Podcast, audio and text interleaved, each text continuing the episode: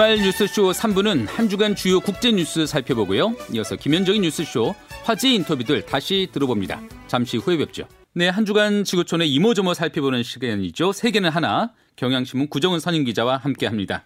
구정 기자 안녕하세요. 안녕하세요. 예, 오늘 어떤 소식 준비해 오셨을까요?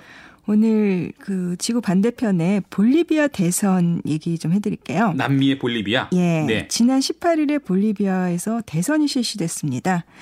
뭐 작년에 사실은 대통령이 뭐 좀 석연찮은 과정을 거쳐서 축출이 됐고 예. 그다음에 선거가 두 번이나 코로나19 때문에 연기됐다가 치러진 거였는데요. 아주 혼돈한 과정 속에서 대통령 선거가 치러진 거네요. 예. 좌파 후보가 승리를 한 것으로 나타났습니다. 그러니까 공식 투표 결과는 아직 안 나왔는데 이제 승리가 거의 확정적이라고 하고요. 네. 예, 지난해 군부에 의해서 에보 모랄레스 남미 최초의 원주민 대통령이라고 했더니 좌파 모랄레스 대통령이 군부에 의해서 쫓겨났는데 모랄레스 전 대통령이 이끄는 사회주의 운동, 이 마스라는 정당이 있거든요. 그 당에 루이스 아르세 후보가 뭐 과반 득표를 해서 이제 국민들의 지지를 다시 한번 확인을 했습니다. 예. 근데 2위가 이제 우파로 이제 전 대통령인 카를로스 메사라는 사람이었는데 이 사람은 30% 득표에 그쳤고요. 이 볼리비아는 결선 제도가 있습니다. 그래서 50% 이상 1위가 득표를 하거나 아니면 득표율이 40%가 넘고 2위와의 격차가 10%포인트가 넘으면 이제 당선이 확정되는 거거든요. 결선 없이. 네. 근데 이번에는 결선 없이 이 루이스 아르세라는 후보가 이긴 걸로 봐야 될 것 같고요. 대선 출구절서 결과가 나온 다음에 뭐 곧바로 승리를 했, 선언을 했고 우파 쪽에서도 뭐 패배를 인정을 했습니다. 예. 압도적인 승리네요. 말하자면은 예. 예. 그러면 뭐 좌파 후보에 대한 어 서민들의 지지가 대거 몰렸다 이렇게 보면 될까요? 네, 그, 그 전에 선거 직전에 여론조사들에서도 사실은 그 이 아르세라는 좌파 후보가 우세한 걸로 나타났는데 결선에 가게 그러니까 좌파 후보가 우세한 걸로 나타났는데 결선에 가게 되면은 우파 후보가 오히려 이길 수 있다. 음. 이런 전망도 나왔었거든요. 네네. 근데 이런 여론조사 결과보다도 이 아르세 후보가 더 많이 지지를 얻었습니다. 근데 사실 아까 모랄레스 잠깐 말씀드렸는데 이 모랄레스라는 그 쫓겨난 대통령이 2006년에 취임을 했었는데 예.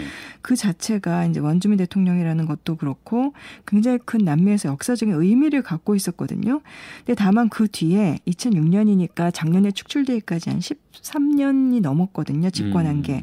좀 장기 집권을 노린 것 때문에 좀 논란을 빚었는데 그래서 작년에 사실은 대선에서 이 모랄레스가 이겼어요. 네. 근데 이제 우파 야당 쪽에서는 부정선거다라고 주장을 하고 그 틈을 타서 이제 군부가 나서서 모랄레스를 위협을 해서 쫓아냈고 그 모랄레스 지지자들은 군부 쿠데타다 이렇게 비난을 해왔거든요. 근데 그 뒤에 모랄레스가 아르헨티나로 망명하고 나서 이제 볼리비아의 우파 임시정부가 들어섰는데 이 우파가 그 다음에 뭔가 집권 과정도 문제였지만은 임시정부가 전혀 능력을 보여주지 못했습니다. 예. 그, 그 코로나 대응 특히 좀 엉망이었고, 그래서 이번에 이 모랄레스와 아르세의 그 마스 정당 지지자들이 혹시라도 또 군부가 나서서 이번 선거 과정에 개입을 할까 해가지고 뭐 투표소 주변에 식량 쌓아놓고 농성까지 준비하면서 결집을 했다고 하고요. 음. 특히 사진들을 보면은 그 원주민들, 빈민들이 굉장히 많이 지금 마스 지지 쪽으로 좀 쏠렸던 것 같습니다. 또 이제 그 중산층들도 좀 대거 이쪽으로 갔던 것 같고. 네. 그런데 특히 이제 그 군부와 우파를 미국의 입김을 받는 미주기구라는 기구에서 지지를 한 적이 있었는데 뭐 이런 것들이 오히려 그 유권자들의 반미 정서를 자극 했다 이런 분석도 있습니다. 오히려 그게 역효과가 됐을 수도 있었겠네요. 예. 네. 이렇게 불안불안한 정치 상황 속에서 이제 대통령에 취임하게 되는 루이스 아르세. 예, 그 루이스 아르세는 어떤 인물인지도 궁금한데요. 그 루초라는 애칭으로 불리는데 올해 그 57살이고요. 모랄레스 정부의 핵심 강료였습니다. 근데 그 모랄레스하고는 인생 경로가 굉장히 많이 달라요. 그러니까 예를 들자면 모랄레스는 그, 그 산, 산악지대의 원주민, 코카 재배농 출신이고요. 네. 반면에 아르세라는 사람은 볼리비아 수도 라파스의 중산층 집안에서 태어나 자랐고, 뭐 대학에서 경제학을 공부했고, 영국에 유학을 했었고요. 그다음에 1987년부터 볼리비아 중앙에서 이제 관료와 학자로 살아온 사람입니다.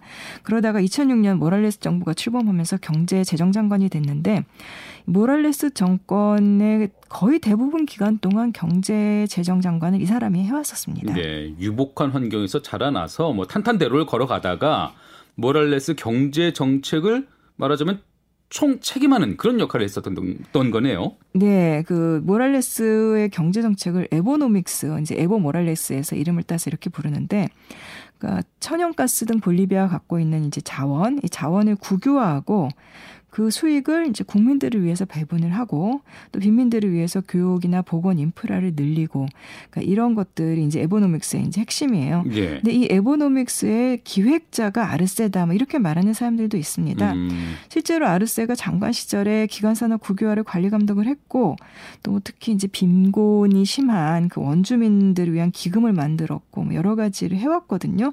그래서 이 사람이 장관이던 기간 물론 이제 모랄레스 집권 기간이라고 볼 수 있는데 볼리비아 GDP가 실제로 그 3.4배로 커졌습니다. 예. 그리고 빈곤율이 한 사실은 10명 중에 4명이 빈곤 상태에서 살았는데 이 빈곤율도 15%로 줄었고요. 그래서 이번에 사실 아르세가 그 모랄레스라는 사람은 장기 집권 시도 때문에 약간 좀 논란이 있기는 하거든요.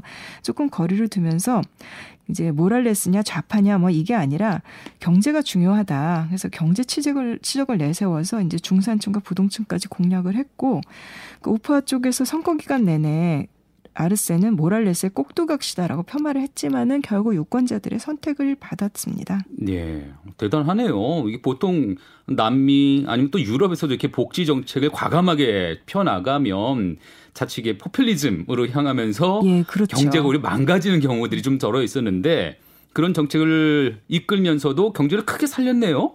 네. 당시에 사실은 이제 석유값, 천연가스 값이 좀 많이 비쌌던 것이 볼리비아 경제가 크는데 영향을 준 것도 사실이에요. 그렇지만 음. 또 그거를 이제 외국 자본이 갖고 있던 이제 천연가스나 그 기간 산업을 대거 국유화해서 국민들의 자산으로 만든 건 분명한 공이라고 봐야겠죠. 그러네요. 자, 어쨌든 이렇게 후계자가 정권을 잡았으니까 모랄레스는 이제 볼리비아로 돌아갈 수가 있는 겁니까? 그 아르헨티나의 부에노스아이레스에 망명을 하고 있는데 모랄레스가 못 돌아오게 하려고 우파 임시정부가 정말 안간힘을 썼었어요. 그동안 그랬겠죠. 예.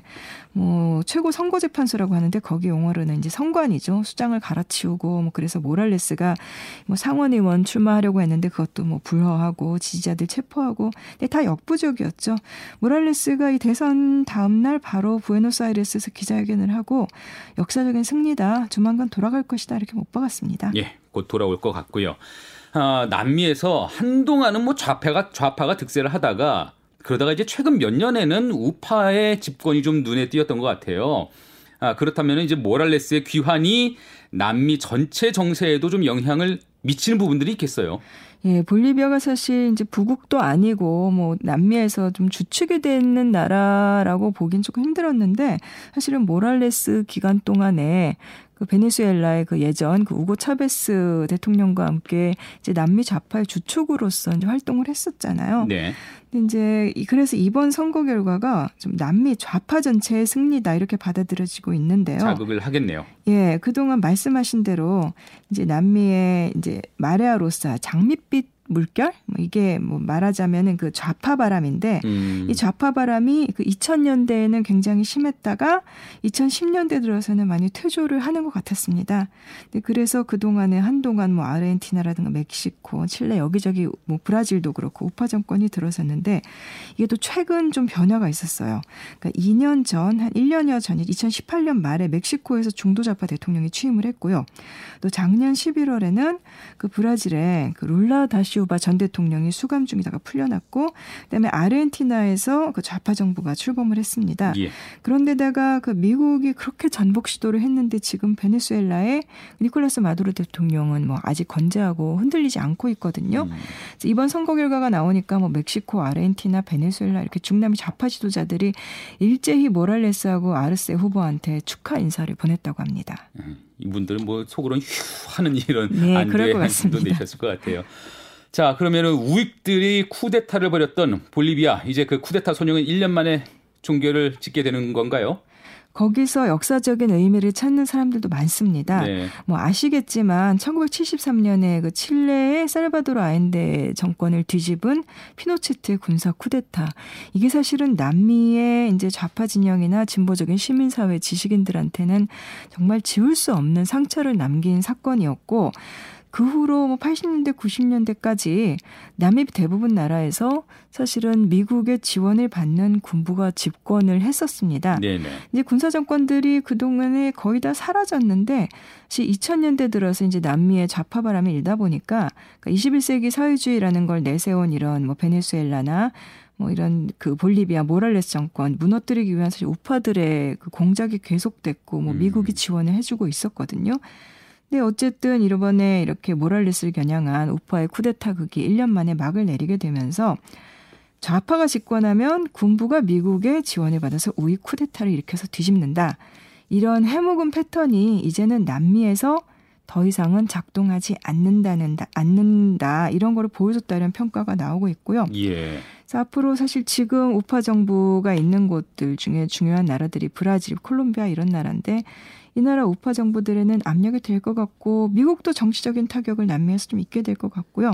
또 내년 2월에 에콰도르 대선이 있는데 여기도 좌우 대립이 좀 있습니다. 예. 그래서 거기까지 적잖은 영향을 미칠 것으로 보입니다. 그러네요. 말씀을 듣고 보니까 이번 볼리비아 대선 결과 뭐 그 나라뿐만 아니라 남북 아메리카의 정치 지형에도 적잖은 의미가 있어 보입니다. 오늘 말씀 여기까지 들을까요? 감사합니다. 네, 지금까지 경향신문 구정은 선임 기자와 함께 했습니다.